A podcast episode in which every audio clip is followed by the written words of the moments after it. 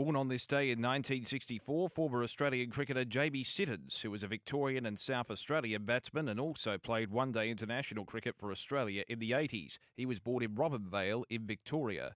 Born on this day in 1976, American NBA forward Tim Duncan for the San Antonio Spurs. And born on this day in 1981, Brazilian Formula One racing driver Felipe Massa, who has 11 race wins to his name. As we mark births, deaths, and marriages for Tobin Brothers Funerals, celebrating lives.